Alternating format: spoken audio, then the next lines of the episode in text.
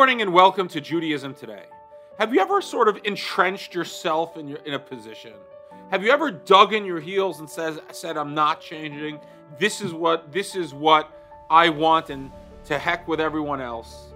You know, sort of just with total disregard, you've decided for yourself, this is what I need, this is what I'm doing, this is the way it is.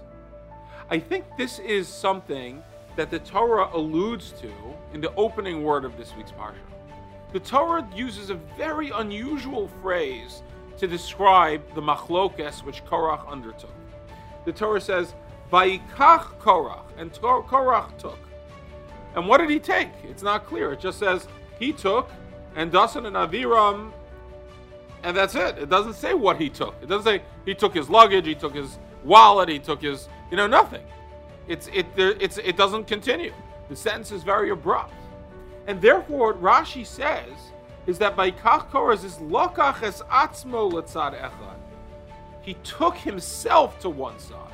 He separated himself. In other words, he took, he removed himself out of constructive, productive dialogue with the Jewish people. He took himself out of the normative situation in which a Jew in the desert lived with the community. He, he took himself literally out of the community. And this is an important lesson to all of us because the source of the machlokas sometimes is what we do to ourselves.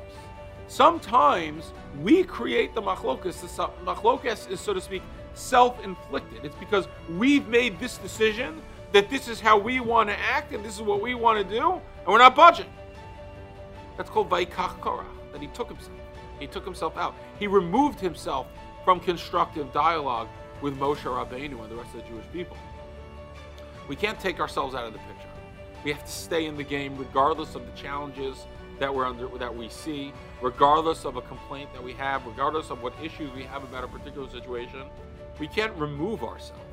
If you have a debate with someone, if you have a problem with an organization, if you have a problem if you have a problem with another person, the worst thing you can do is remove yourself and say, I'm not talking, this is how it is, and no more dialogue. To be sure, certain, certain times relationships may seem irreparable or very hard, and sometimes you need a break from those. And I'm not talking about that.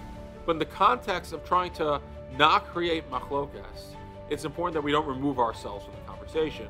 Stay in the game, negotiate, work, talk it out. It's hard, it's not easy, but it's the right thing to do. Have a great day. I hope you enjoyed that episode of Judaism Today.